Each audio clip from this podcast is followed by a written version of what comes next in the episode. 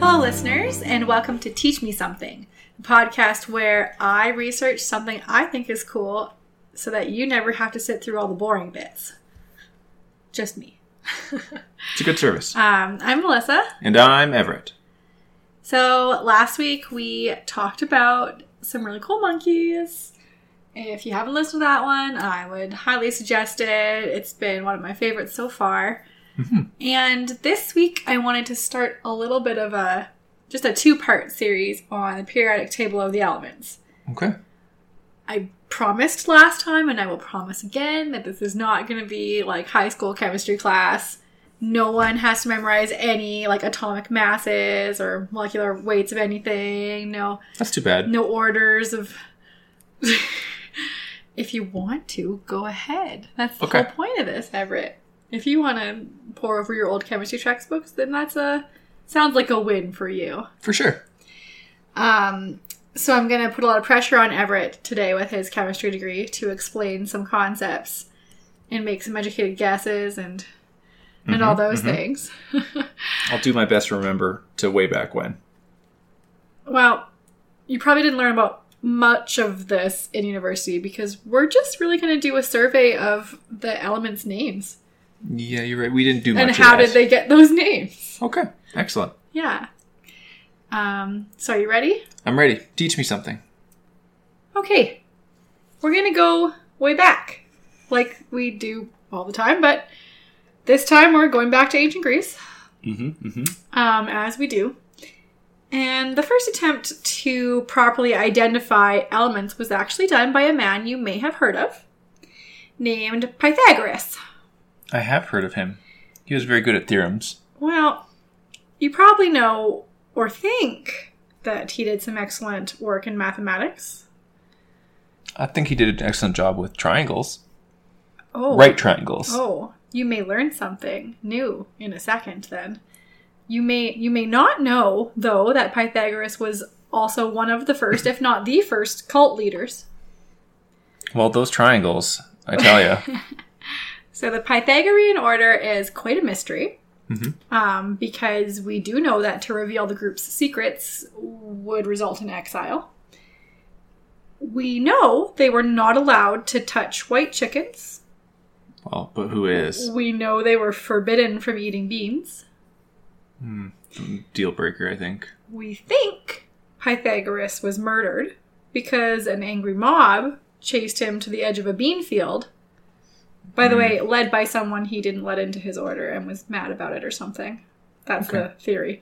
Um, hence why they're not allowed to eat beans. Well, no, because he got to the bean field and rather than entering it, like running away through the bean field, he, he would not enter. And instead, he turned around and walked into the mob and was beaten to death. Okay. Um, real good job. so we also now think that much of the maths attributed to Pythagoras, like his famous formula Mm-hmm. to find the hypotenuse of a right angle triangle, Yes.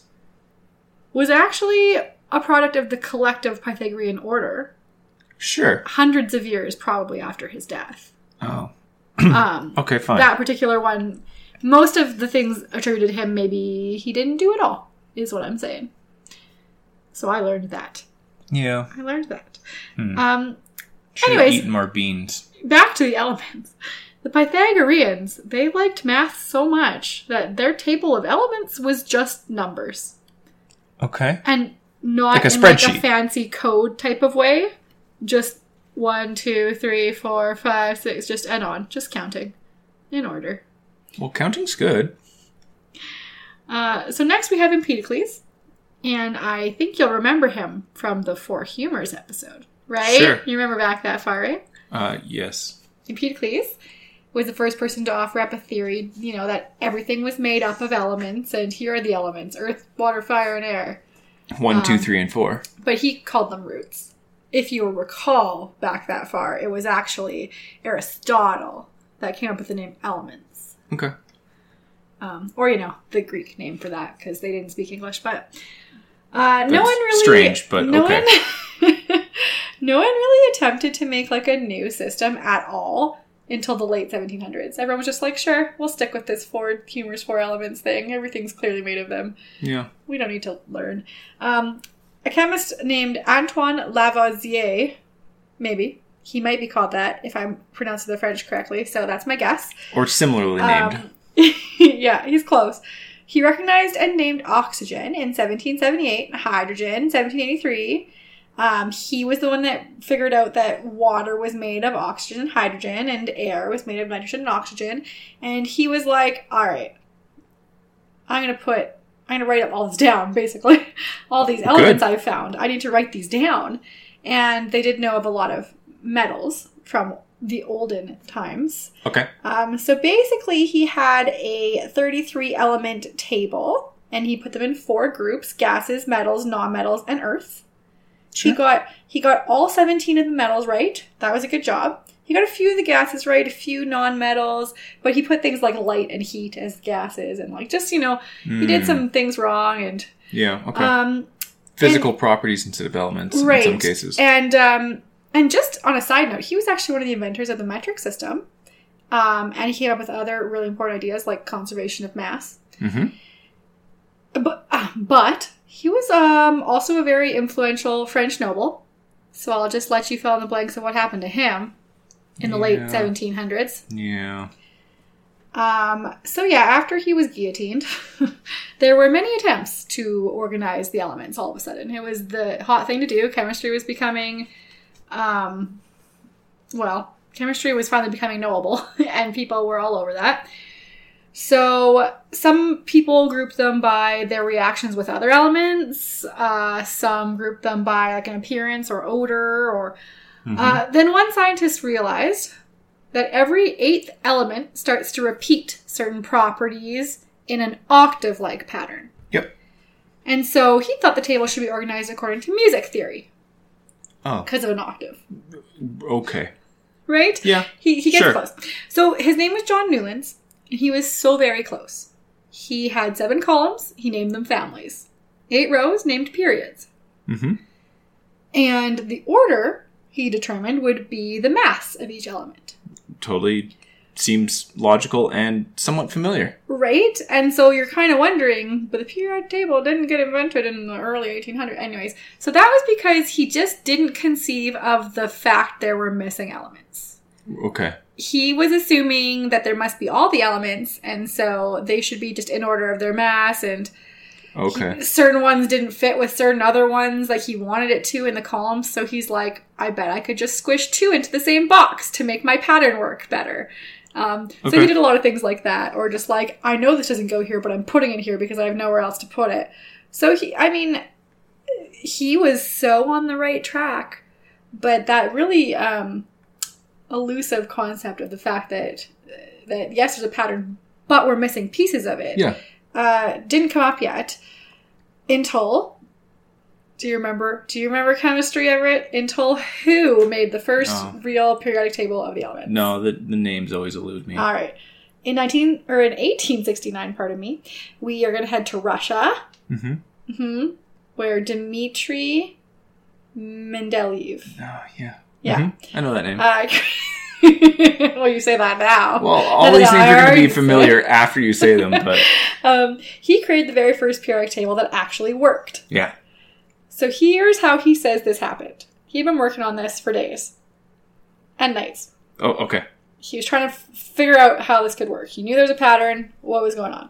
He says he was up for three straight days and nights, and then he fell asleep. Hmm. As and people do. He had an extremely vivid dream where all the elements rose up in the air and then arranged themselves in the perfect order. And he noticed that there were gaps. So apparently he dreamed up the right answer Sure. that people had been looking for for 100 years. Well, probably more than that, you know. Why not? Um, because you know that's the key to the puzzle. He constructed a consistent table with open spots for the missing elements, and you know, as new elements were discovered, they fit nicely into these empty slots, which let us all know we were on the right track. Mendeleev did a great job Mhm. in his dreams. Um, so I said this isn't going to be boring school chemistry, so we're done with the history lesson. Won't go much more into that. Sure. I'm going to focus for the rest of the episode on how the elements were named. So there is an organization called IUPAC, There is. International Union of Pure and Applied Chemistry, Mm-hmm. and they have specific rules about how to name an element. Yeah, they're sticklers for them rules. Sometimes they've broken those rules twice recently. Uh, yeah, they've, They've broken let- those rules a lot of times. Living scientists lend their names to elements. I didn't remember that that was one of the rules, Um, but sure. The scientist who discovers an element gets to propose a name. Mhm. The IUPAC committee will debate it for five months before it could be approved or not. Um, there's been fights. Um, the biggest conflict's actually called the Transfermium Wars. Oh, The Transfermium Wars. yeah. Does that like need to be like, like a, a comic book, some type of like? Dang, that's a cool name. yeah, like so comet miners. it's a Latin word, as you'll guess, the trans and then fermium, which Yeah. is an element. Yeah. So transfermium. Basically, the war was who gets to name or be called the discoverer of the elements after fermium, transfermium, beyond fermium. Right. So most of the battles were between American and Russian scientists. Yeah, Germans and Japanese got in there as well. I could see that. And we're talking like the 60s to the 90s, like a three decade long war where these elements went unnamed because there was such vehement objection on both sides to to what their names were or who discovered what because Yeah. as you can imagine at this point we're smashing things together Exactly. we are making them so claiming to be the discoverer is a little more fraught um, Especially when the technology lent it to the. Like at that time, they were using effectively the same general techniques and smashing these elements together, then being like, "Oh, I'm the first one to have a slightly stable to version of this that lasts for mac- 0.003 yeah, seconds exactly. So I win. Anyways, yeah. so that's tough. So here's the rules. Newly discovered elements can be named after a mythological concept or character, Mhm. or an astronomical object, but those all have mythological names, so it's like hard to kind of distinguish that. Yeah, just mythology. A mineral, Yeah. a place or region, a property of the element, like a lot of them are named after different colors Mhm. or other things like that, um, or a scientist, usually one who is dead, but there has been two times when someone's named an element after someone who's been alive. Okay. Um, I'm gonna once again try to save the best part to me for last, and we'll leave the mythology elements to the end. Great. So some elements are named after the mineral that they're found in. Carbon, from the Latin carbo for coal. Oh, okay. Lithium comes from the Greek lithos for stone. Okay. Mm-hmm. Yeah. Calcium from the Latin calx, which means lime, because it, they got it from heating limestone. Sure. Samarium, which I didn't know was an element, but there you go. Samarium is from the mineral samarskite, which is a cool name, so I thought I'd include that. Tungsten means heavy stone in Swedish. Oh. Okay. But Sure. interestingly, the Nordic countries are among the only ones that don't call it tungsten. So I wonder if it's some kind of like, how dare you use Swedish in Yeah. you know the Nordic countries and like a, like kind of a rivalry. I don't I don't know if that's what it's about, but it's kind of funny to me. yeah. Um, All right. Fair enough. so the interesting thing about tungsten is that it's one of those few elements that have like a symbol, an elemental symbol that has nothing to do with its name. Most symbols, you know, C for carbon, you know, Yeah. they, they they represent the name. Yeah. Um, so Everett, what's the symbol for tungsten? W. W. It's a good thing I let you know the questions before we started the Well, broadcast. huh? that one. Yeah. I did not remember that Um, one. so W because wolf rat. Why not? or or Wolfram, whatever. Wolfram is the original name, and that's a German word coming from Wolf Ram, meaning get this wolf's cream, or also wolf's foam. Yeah, that's Does that help you? Does that help you at all? totally makes me think of tungsten. So So, um, apparently it's a reference to the large amounts of tin that's consumed by the mineral during extraction. As though devouring the tin like a wolf. all right, sure, no, I still think it's a pretty big stretch, but a little bit. But, um, okay, but Wolf, fine. Wolfram is a very exciting name, so I'll. I'll, I'll give him that one. Um, so what about the other elements that don't have matching names and symbols? Well, they're pretty much all because of the Latin name. Sure. One time there's a Greek name, but they're pretty much all from the Latin name of the elements. So as you can imagine, these ones that have not matching names are, are much older and were named Well, before English of was the. some of them are precious metals: gold, silver, Yeah, mercury. they've, they've known about those for a long time. Yeah, silver, ar- argentum in yeah, Latin. okay. Ag. Yeah. Yeah, that's a that Latin word is derived from an Indo-European word that means shiny. Perfect. Argentina is named after silver. It is the only country named after an element. Oh, Put that in your trivia lock Noggin. and l- box and lock it up there. well, don't lock One it up. day- It needs to get out at some point. Well, you gotta but- keep it safe until you go to Okay. a trivia competition, Yeah, don't let or someone you else need to steal it impress from you. someone at a at a dinner party, or you chemistry meet, dinner or you party. meet someone from Argentina and you tell them their country's named after silver, and they're like, "Duh," or "I don't care." Yeah. Probably one of those two. Um, sodium symbol Na. Is after natrium, the Latin name, Okay. from the Greek nitron, from the Arabic natron. Sure. Uh, apparently, a lot of countries actually still use the name natrium, not sodium. Really? So, yeah, Okay. very popular. Uh, potassium, K. Kalium in Latin, from the Arabic al-kali, which was actually the ashes left over after a plant burns. Oh, yeah. So the equivalent term in English was Oh. potash, yeah. And voila, potassium. Okay. So there's the K and potassium. And it's also Um, part of the alkalines, isn't it? I don't know. I'm pretty sure it is. Why are you asking me? Well, just you You're know, the chemist. You're I'm just saying, To, you're goes here back to to provide K. expert This makes chemist sense. color commentary. I'm just making connections on the fly here. okay. Yeah. Um, iron. Iron is Fe. Hmm. Ferrum means Iron. Yeah. or sword. yeah. I mean, ferrum means iron. Okay, helpful. That was helpful. Internet. Well, and also, you know, iron's associated with terms like ferrous and ferrous metals and that type of uh, magnetism. Correct. Yeah. Um, there are actually over 200 different names for iron in use globally today Oh. when talking about that. So that's going to be really confusing. I that's got to be sure. Um, copper is actually the one that's from Greek. Cu. Yes. So it's cuprum from the Greek Kypros, which is the island of Cyprus in Greek. Did they have a lot of copper there, or or produced copper there was from there? famously huge copper reserves there Okay. in ancient times, especially, obviously. Yeah. And they mined it, so maybe not as much anymore. I, I don't know. Maybe. Um, tin. Ooh, this is a tough one. Tin. Yeah. Yeah. Yeah. Um. No, I can't remember.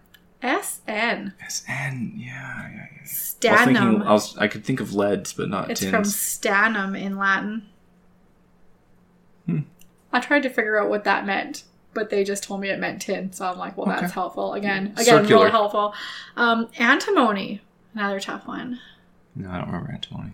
SB, from the Latin stibium, from the Greek stibi, meaning eye paint. So Oh. like kohl, Not short. like you've heard of the Egyptians and the Greeks and the Romans using kohl. Mm-hmm. that has antimony. Um, a popular but not probably entirely true etymology is that antimony derives from the French antimoine, meaning anti-monk, because because many early alchemists were monks who tried to transform antimony into gold. However, antimony is extremely toxic and it just killed a bunch of monks. So anti-monk, antimony. Um, like I said, Mm, the okay. internet said the internet said even that is probably not true. Well. Yeah, Um, okay. More likely, it derives from the Greek antimonos, meaning against aloneness, because it's rarely found naturally in its metallic state by itself. Sure. Okay. So, I mean, two stories. I'll let you choose which one you like the best. I know which one I pick. Yeah. A monk assassin. Um, gold from the Latin name aurum. Yeah, AU. AU, there you go. Mercury. Um, HG. Hmm. So Mercury's original Latin name was actually Argentum vivum, living silver. Okay. The Latin later borrowed from the old Greek name, which was hydrargyros, There you go. Okay. liquid silver, Yeah. to get hydrargyrum. Right. That's where the HG comes from. And It's also where we get the term quicksilver. I was just going to say Quicksilver is the original Old English name Yeah. for Mercury. Yeah. Um, okay, the last one that's got a weird symbol is lead. PB. hmm This is my f- favorite word in this whole podcast. Are you ready? Do you know what it is? No. Because oh, you'd make me giggle if you said it first, but No, I don't. I try not to giggle too hard. Plumbumbium? It's plumbum. Yes, Oh, it is. plumbum. There you go. Sorry, I can't. I can't not giggle at plumbum. Um, it's a really old word, and its origins were sometime before ancient Greece, but it's not known. Okay. Um, plumbum is also the root of plumbing and plumber. Mhm. You're nodding like you know why. Tell me why. Because they used to use lead in all the pipes. Yes. It's what pipes used to be made out of. Exactly. There Yeah. you go. Lead's very. I mean, we all know that was a great idea, but we didn't know then. well, lead's very craftable and sturdy. Um, yeah, they used to love it for water. too, Well, I know that was, I know they didn't know it was toxic, but it like didn't rust. It was very sturdy, and it was very formable. Like you could form it, so it was great for plumbing Nice. for those reasons. Plum bum. Bum.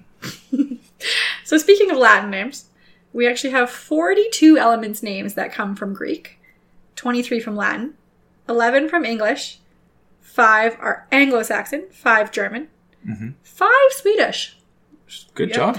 2 Norse, 3 Russian, and 1 Japanese, 1 Sanskrit, 1 Gaelic, 1 Arabic, 1 Spanish. Okay. And when I added those up, they didn't add up to 118, so I'm not really certain what that's all about. I don't know how to Some I don't know what's or unknown. missing. Yeah. Yeah. Fair enough. So um, we've got elements that are named after other elements. Um, molybdenum is from the Greek for lead, molybdos. Yeah. Um, no, now we're mixing Greek and Latin. Platinum is Spanish from platina, which is little silver. Okay. Radon, derived from radium. And radium, by the way, means ray of light. Okay. In Latin, yeah. Uh, zirconium is from the Arab, Arabic zarkon, meaning gold like. I did not know zirconium was yellow. I've never really looked at what zirconium. I don't know in what way it's gold like. Is what I'm trying to say, but thought- that's what it means. It was silver in its I- metallic form, but it could just be different oxidation state leads All I know about yellow. zirconium is cubic zirconium, Yeah. which is clear. So I don't know. Yeah. Um, nickel is named after copper, actually, from the German for devil's copper, something like that. I'll explain that one later because that Okay. one's a, an interesting case. Um, and there are over 30 elements named for places, regions, cities, countries, um, including through the four most recently added elements, in fact. Okay. France gets lots of mentions. Twice its country name gets up there Francium and Gallium from the Mhm. Latin for the region of Europe that France is in, which is Gallia. Um, Paris gets a mention, kind of, again in the form of Lutetium, because Lutetia, Lutetia, I don't know how you say it, is Latin for Paris, kind of. It's like the city, the Latin city that was there before Paris that just kind of turned into Paris Oh, okay. they call Lutetia, Lutetia. They don't have the sh sound in Latin, so I don't know how. You, Lutetia would be how you would say it. Sure. So lutetium, I guess, is the element. Polonium is for Poland, discovered by none other than uh, Marie Curie. Mm-hmm. Germanium for Germany. Ruthenium for Russia. The U.S. has Americium. Yeah. Um, and then like uh, more regional ones: Californium, Berkelium, I knew of have- California. I hadn't heard of Berkelium. berkelium. Um, there's a bunch of other elements like berkelium that are named for, you know, like Russian and German, mostly cities. Okay. Um, lots, lots of ones kind of from Sweden, like I said, holmium for Stockholm. Okay. One I had no idea about, magnesium, is actually named after a region in Greece, in Thessaly, called Magnesia. Really? hmm I didn't know that one. This is a cool story. So there's eight elements that were first isolated from rocks quarried in a small, small village in Sweden called Ytterby. Y T T E R B Y. Ytterby. Ah, like Ethereum. So Ytterby is now famous for being the single richest source of elemental discoveries in the world. Okay. And like I said, like a really tiny northern mining town in Sweden, village. I don't Okay. even call it that. So four of the elements from there are named in tribute to this village: Ytterbium, Erbium, Terbium, and Yttrium Okay. with Y's in, at the start. Yeah. I'm saying it. So also Scandium, named for Scandinavia, and then Holmium, named for Stockholm. Stockholm. hmm Thulium, named after Thule, which is the Greco-Roman term for like Scandinavia back in the day. Back in the Greco-Roman days, the area that's analogous to Scandinavia, Okay. they called Thule. Thule? Tool. Tool. Okay. Thule, Sure. Thule or Thule? Like Depends T on- H U L E, right? Yeah. Yeah. Depending on how you pronounce things, which I am, I'm going to clarify for the millionth time on this podcast, not good at. That's fine. Um, and then the last eighth one is named for um, a Finnish chemist, Johann Gadolin. It's gadolinium. So all those eight elements were discovered in the same quarry in this tiny little. It's, That's it's impressive. crazy, yeah. Yeah. So like gadolinium, there are other elements named for famous scientists. Yeah. Fifteen in total. Only two of whom were women, not terribly surprisingly. And Only one of them, Einstein.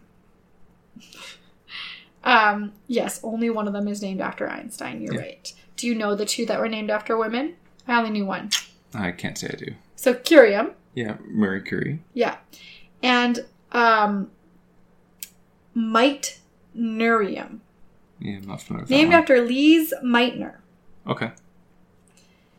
So you've already probably heard of Marie Curie, and I thought I would just check out who Lise Meitner was. Good idea. So she is German. And while working at the Kaiser Wilhelm Institute on radioactivity, she discovered the radioactive isotope proactinium 231. Okay. And then, in 1938, she and her nephew discovered nuclear fission. Oh. So okay. she was actually praised by Albert Einstein as the German Marie Curie. That's how he referred to her. Sure. And I would like to point out that she shockingly does not have a Nobel Prize. Yeah, that is shocking. She has been nominated well over 100 times. Really? There's one year where she was nominated 50 something times. Anyways, she's never got one. Everyone else that co discovered or helped with discovering nuclear fission has one. I would just like to say that that is some BS. And even though she's dead now, they should still give her one because it's kind of it's obviously something to do with sexism, right? I mean, there's just no there's no guess. other explanation at this point. And there's lots of scientists that have received Nobel prizes, like posthuman. Posthumously, yeah, Yeah. exactly. So I'm starting my um, petition right now that this woman should get like sh- nuclear fission's a pretty big deal. It, it is a big deal, especially in modern day. Holy cow, has that become a a, a big thing? So we spoke of gallium earlier, named after Gallia, Mhm. but many suspect that this name was less a case of naming something after his country and more a case of a scientist sneakily trying to name an element after himself. Oh, So here's a story. Galileo. Not It's, that, no, it's much sneakier than that. Okay. So in 1875, the French chemist Paul Emile Lecoq named a new element gallium. So you see, I, yeah, I don't see the connection. No. well, I'm, I'm getting to it. Oh, okay. Okay. Gallus is Latin for rooster. Mm, okay. What is the French word for rooster? I don't know actually. Cock. Oh, it is. Okay. It is masculine. So how would you say rooster? Lecoq. Lecoq, Okay. And that was his last name. which is his last name. Okay. Fine. So a lot of people, removed, you know, giggling about it, thought, you know, he did this on purpose. There's no way he wouldn't have known. Sure. Eh, I mean, a good Catholic French guy not knowing Latin. I mean, he knew Latin. he knew Latin, so you know. Um, and then you know Mendele- Mendelevium for Dmitri Mendeleev, which seems seems fitting. He should be on there somewhere. Yeah. Einsteinium, as you mentioned. Yeah. Um, Bohrium for Niels Bohr, Good. who is who is a chemist that Everett probably knows about. Yeah. Yeah, he created the. Uh, no, I'm not going to call it the first working model of what the electron clouds look like around a nucleus, but he made it for hydrogen, and it was close enough that we were able to, through further scientific advancement, understand it and have it apply to all the elements beyond that. Nice. Um, Enrico Fermi, the physicist, has fermium named after him. Nobelium for Alfred Nobel, and uh, curium is actually named f- jointly for Marie and Pierre Curie, Okay. not just for her, I guess. Sure. So, scientists also used to pick some simple descriptive names about the properties of an element. Noble gases like xenon and krypton are colorless and odorless, so they have names that mean elusive and hidden. Sure. Um, beryllium, chlorine, by the way, chloros is green in Greek. Um, Oh, okay. praseodymium and thallium are all different. They all mean green in different ways. Yeah. Thallium's actually green twig for some Oh. again for some reason. I did not have time to like delve deeply into all 118 elements. Shocking. So some I just know what the name means and I don't know why it means that. okay. Um, speaking of colors, there's a ton of elements named for colors. So boron means white. Yeah. Chromium just means color. That makes sense. Uh, indium named for indigo. Iodine was actually named for violet because it's the color of its vapor. Okay. I don't know how Iodine's iodine used as a and violet go together. I don't know what language that was, but yeah. Iodine's used as a oh man, why could I think of the word? But um, it's used for a lot of things in biology. I don't know what it's used for. in like chemistry. staining.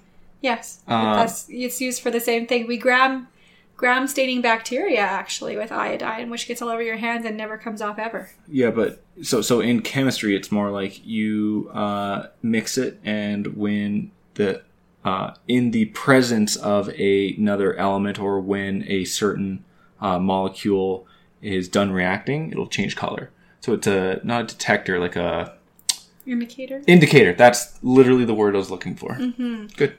It does turn colors when you when it encounters starch. We use that in biology, for Which is why too. lab coats in, in every inorganic lab you ever go into is with that weird brown, brown, color. Yeah. from the iodine.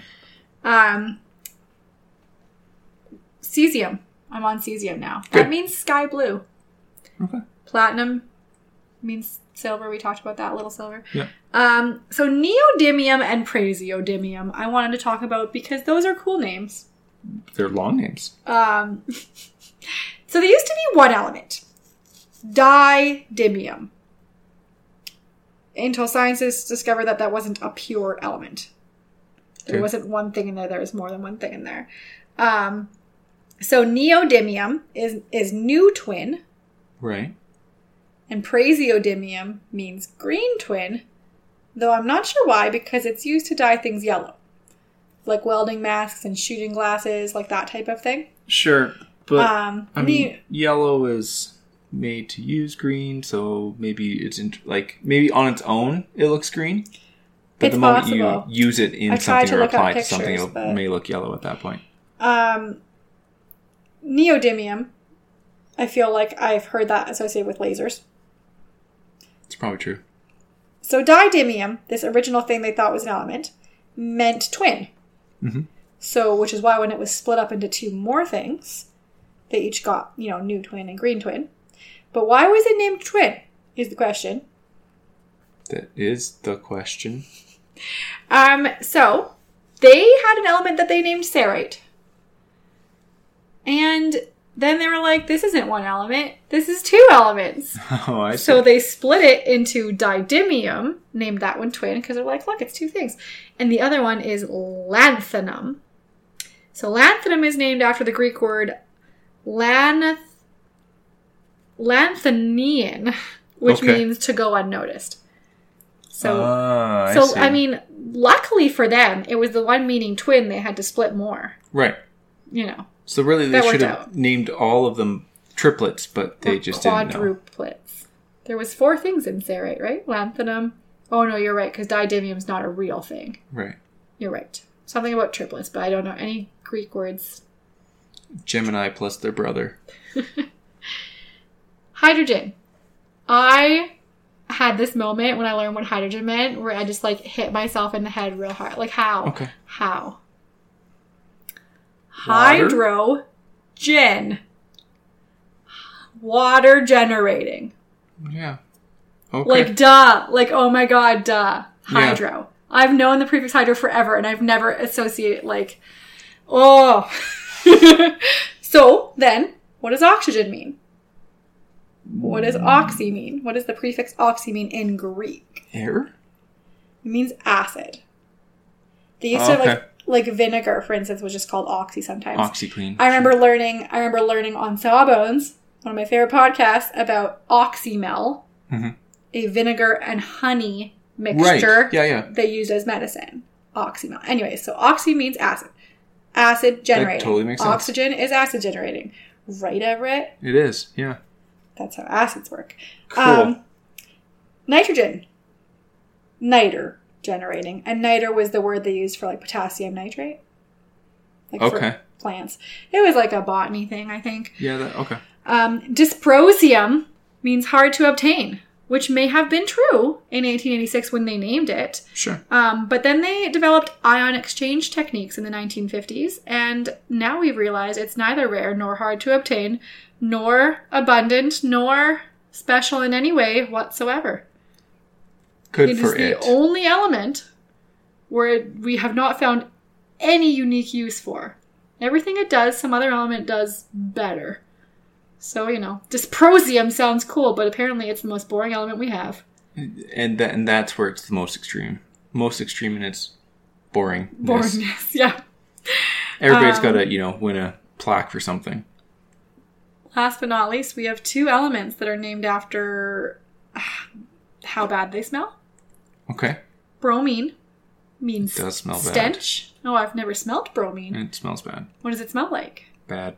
That's not helpful. I, I, I- I can't relate it to something else. I, it, it's not like a natural smell in my mind. It's it's not nice. Bromine's natural. Don't mess up. Don't mess with the word Uh, natural. yeah. Okay. just kidding. I'm just giving you a hard time. The other one that's named after a smell is osmium, Yeah, never- which never which did means one. which means smells. okay. Smells. Smells. Yeah. So now we get to the cool, the cool stuff. That stuff was cool too, I think. But we're gonna get to the mythology now. Um, so some of the elements, like I said, were named after celestial bodies, but those celestial bodies were named after elements because, No, When you elements go- after myth. or sorry, after myth. But when you go to like how to name a star or new planetary body, they have almost the same exact rules as IUPAC does about how to name an element. Mythology, famous scientist. Anyway, so they have a rules about what to name them after. So it's not surprising Sure. that there's a big mythological overlap. Um, from Norse mythology, there's two element names. The really obvious one, thorium, Thorium, yeah. from Thor, and odium, Um. which doesn't exist, but would be good. and vanadium. Okay, chocolate. So vanadium, what? Oh, you were telling me that vanadium was in chocolate. Yeah, it's it's one of the highest concentrations of naturally formed vanadium is in cocoa beans. So do they think that that gives chocolate its flavor in some way? Uh, if I remember correctly, it wasn't necessarily the flavor; it was the pleasurable feeling of eating Oh, chocolate. The, the mouth feel. no, like a chemical response to Oh, eating. Interesting. It gives you endorphins. Yeah. So vanadium is after the Scandinavian goddess of beauty and fertility, Vanadis, who you might know by the name Freya. Yeah. So they picked that name because of the wide range of colors found in vanadium compounds, and they thought it was beautiful. So for some reason, they just went with the Norse goddess of beauty. Um, so vanadium has four different oxidation states, which each make a lovely color in solution. There's a green, a blue, a yellow, and a lilac. Very cool. And now Everett will explain to you what an oxidation state is. Okay. Well, uh, an oxidation state. So, all elements want to become more stable by bonding with other atoms, atoms want to bond to each other to become more stable. Um, oxidation state basically dictates how much uh, electrons it wants to pass back and forth with another atom. So to get not very complicated, most elements have one oxidation state.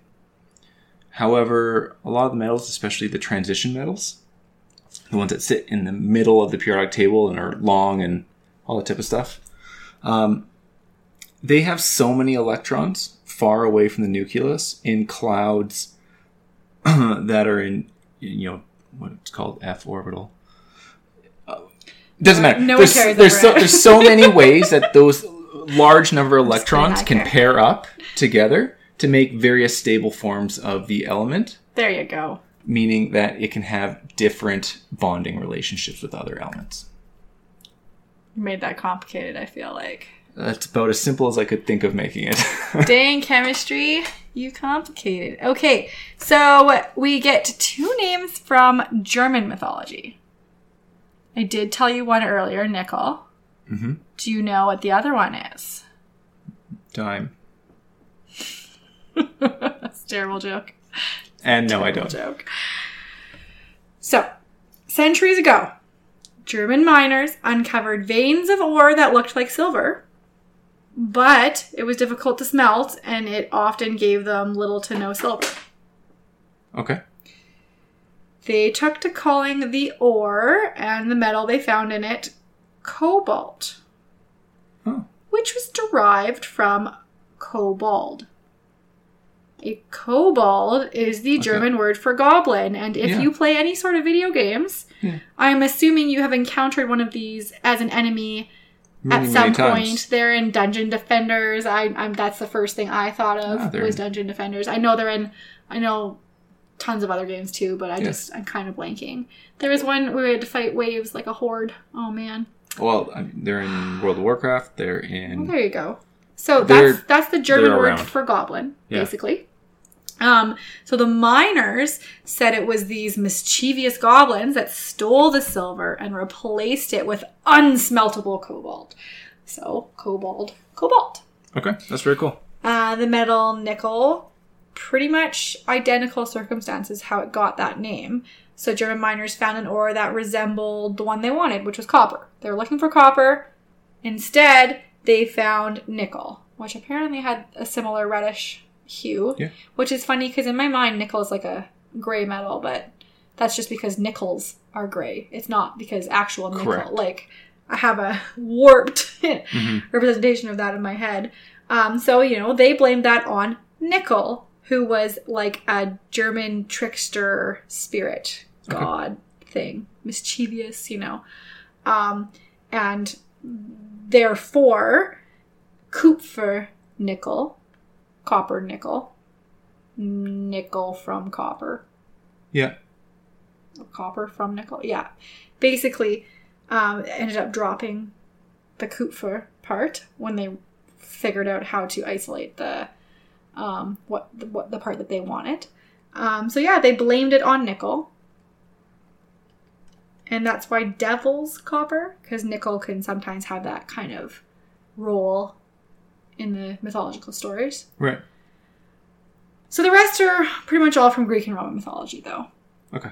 Uh, yeah. Um, iridium is named after the Greek goddess Iris, personification of the rainbow, Mm-hmm. because of the like amazing colors and diversity of colors you get with iridium salts.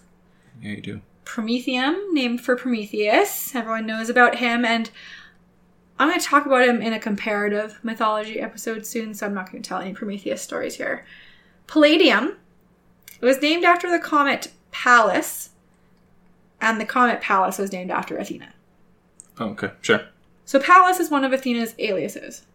In fact, in the literature, in ancient literature, Pallas or Pallas Athena is is used more than the word Athena. Really? That's kind of her preferred name. There was ancient primitive tribes that rep, that just worshipped Pallas. They didn't even call her Athena at all, and um, she was similar but slightly different than uh, we see in mainstream Greek. So the story behind Athena's birth, very basically, is that Zeus impregnates a really important titan named Metis, and he's worried that this baby is going to be more powerful than him. There is a particularly misogynistic Greek writer who claimed that the issue was he knew this one was going to be a girl and that didn't matter, but the next one was going to be a boy more powerful than him. So he had to do something about it now, apparently. Anyways, regardless of why, Zeus swallows Metis whole, Yeah. gives birth to a fully grown Athena from his head, Mm-hmm. and she's a goddess of wisdom. But some accounts, like the one from Apollodorus, which is a pretty major source in Greek history, um, say that she was not born fully grown. Just Oh. like an older child. Just like maybe a teen. Okay. Preteen, even. But, you know, still got a little growing up to do. So she is sent to Triton, the son of Poseidon, to be raised with Triton's daughter Pallas. And they were best friends. They learned the art of warcraft, which always makes me laugh. Um, they spar against each other, they're training. One day Zeus comes to watch. Pallas is about to hit Athena, and Zeus, for some reason, decides he needs to defend his daughter. And he distracts Pallas with his Aegis. And uh, so at the last second, Pallas looks away, and Athena's blow is fatal, quite accidentally. Um, she's distraught and mourning, so she takes Pallas's name to honor her. Okay. So that's one of the stories. There's a few versions, but that's the most popular version to explain why Pallas is Athena. Um, in 1814, a Swedish chemist discovered a new metal that could be placed in strong acid without drinking it, as he put it, without reacting. Right. And apparently, this reminded him of the story of Tantalus. So he called the new element tantalum. Okay. What's that you say? You want me to tell you the story of Tantalus? Well, I want to tell the story, so. Go for it. Um, it's kind of the one, one of the most messed up ones in Greek mythology. is. Yeah. Um, even like the scholars and everyone's It's very a little, it's a little out of place in how in the in the concepts, some of the concepts. So, so Tantalus was one of Zeus's many, many, many, many sons. Yep. King of Mount Sipylus in Lydia. Lydia was in like an ancient region where Turkey is. He was the father of Pelops and Niobe, Mm-hmm. and a friend of the gods, a very close friend of the gods. It doesn't ever, I looked this up so many places, it doesn't ever explain why these decisions are made or these thoughts are had. Just, just, it just says, oh, he's questioning how powerful the gods are and he wants to test them. How Like, why? they are. Why? Just Why potent, not? omnipotent. Uh, science of the time. Yeah. Great idea. It's always a great idea. So first he tries Mm-hmm. to steal some ambrosia from the gods and gave it to some mortals. Yeah. Uh, that didn't work out enough for him. No. So next he throws a dinner party. yeah. And he invites all of the Olympians. Sure does. And dinner is served. They don't eat though. Except for Demeter. She's Mm-hmm. she's really she's really sad. This is the time of year that Persephone's down in Hades and she mourns and the earth goes cold and nothing grows and so she's not paying much attention and she does take a bite before she looks around and realizes that no one else is eating what's going on. Well, what's going on was that Tantalus had killed his own son Pelops and chopped him up into the stew for just shits and giggles. I don't know. There is no explanation about why he thought this was a test or like To just to see knew. and to see if they could fix it, basically. Yeah. Um, but like why? That's my question. Why? To see if they knew why why why would you do this? My you impression do was that he was trying to determine if they were omnipresent. Omnipotent. Omnipotent. Well, I don't know. All powerful. All knowing is All knowing, yeah. all knowing is is the one. omniscient. Omniscient. Then that one. Okay. Well, cool. They never really explain it, so that's a good as good an explanation as any. And um, the gods do have powers after all, because they do gather around and put Pelops back together piece by piece, except for that little missing piece, which was his shoulder. Correct? Big bite. Well, Big bite. she's a god. Uh, so that was never to return, and Hephaestus nicely made him an ivory shoulder Mhm. to wear instead. Ta da! So now Tantalus was sent down to Hades, Correct. but not just to the underworld. He was sent to Tartarus. Tantalus was sent to Tartarus which is the darkest depths of the underworld for only the worst crimes. Correct. S- Sisyphus and all those guys down Yeah. there. And so Tantalus is forced to spend every moment seeking food he can't eat and water he can't drink. Mm-hmm. He stands in water that's up to his neck and beneath a fruit Chin. tree. To his chin. Well, his neck is. I don't know how you distinguish neck from chin, but okay. Okay. Well, you continue the Your story. neck is right here, and your chin is right here. It's the same My thing. impression was that the water was always at the closest possible. well, every source says a different thing. Okay. Well, I ruined the story. You keep going. You did. How dare you? Whenever he reaches to get a fruit from the low hanging branches above him, the branches rise up just out of his reach. And whenever he tries to bend down for a drink, the water recedes. So, you've probably guessed this is the origin of the English word tantalize. Mm-hmm. Um, and we have another element, niobium, discovered. And they thought this is a lot like tantalum. So, you know, let's name it after Tantalus's daughter, Niobe. Okay. She had seven sons and seven daughters. And then she went around bragging of like her superiority in the child having department for some reason. Sure. She uh she didn't just do that to anyone though. She went right to the Titan Leto and bragged about all her kids. It's probably not a good idea. I have 14 kids and you have two kids. Uh, by the way, the Titan Leto's two children were the twins Apollo and Artemis. Oh. So Apollo killed all of her sons and Artemis killed all of her daughters, and that'll show her for all that hubris. Yeah, showed her. Dang, Greek myths, you're harsh. So all of her children were dead, and she ran back to Mount Sipylus and turned into stone. And it is said that as stone, she still weeps unceasingly. Mount Sipylus does, in reality, have a natural rock formation which looks like a female face, known as the Weeping Rock, because rain water, rain water seeps through it because it's like just porous limestone. Yeah. So it does look like a crying woman. Cool. Yeah. Hyperion and Thea were also Titans. They had three children. Hesiod referred to them as the lovely children, rosy armed Eos and rich tressed Selene and tireless Helios. Is it Selene or Selene? I don't know how you say Greek things. So basically, their three children were the dawn, the moon, and the sun. Okay. We have elements named all those things. Selenium was named for Selene, the moon goddess. Helium for the sun god Helios, Yeah. um, because they discovered helium as a solar generated element and they wanted to name it after the sun. That makes sense. Eos, gold is actually named after Eos because her Latin name, or her Roman name, should I say, is Aurora. Okay. Eos is Greek for dawn, and Aurora is Latin, and the there's that AU coming. that yeah Mhm. that we mentioned earlier. Um, tellurium, tellurium, sorry, was discovered actually right before selenium. So they wanted to name them something balanced, like they were twins. So the Earth and the Moon. They went tellurium after Tellus, the Roman goddess of the Earth. Okay. And in 1940, uh, chemists at the University of California made two new radioactive elements derived from uranium.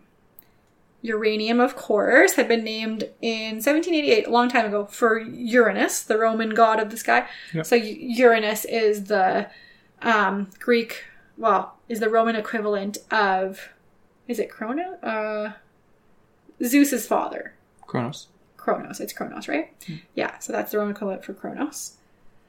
Um, following the order of the planet, they wanted to follow the order of the planets after this. So they knew it came from uranium. They named the new one Neptunium, Okay. you know, Neptune, god of the sea, Yeah. who is Poseidon. Correct. And then the next one, Plutonium, for Pluto, Greek god of the underworld, or Roman god of the underworld. Greek is Hades. Yeah. Cadmium, named for Cadmus. I never knew that about cadmium. Named for Cadmus, who is the prince of Phoenicia and one of the brothers of Europa. Oh, okay. And when when Europa was kidnapped by Zeus as a teenager, their parents sent Cadmus after to find her and told him not to come back without her.